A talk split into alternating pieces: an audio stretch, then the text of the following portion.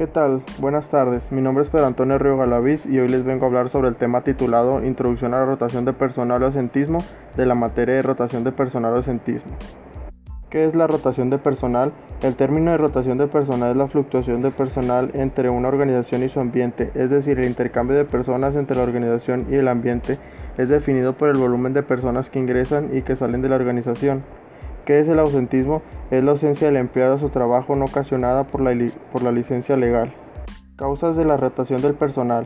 Inadecuada supervisión, clima laboral desfavorable, falta de crecimiento laboral, eh, eh, mejoras de salario, trabajo no satisfactorio para el empleado, proceso de selección inadecuado.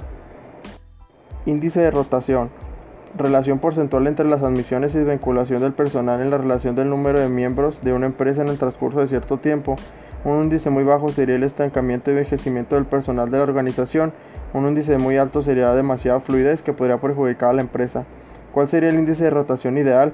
Permite a la empresa que quedarse con el personal de calidad sustituyendo a aquel que presenta problemas difíciles de corregir dentro de un programa factible y económico.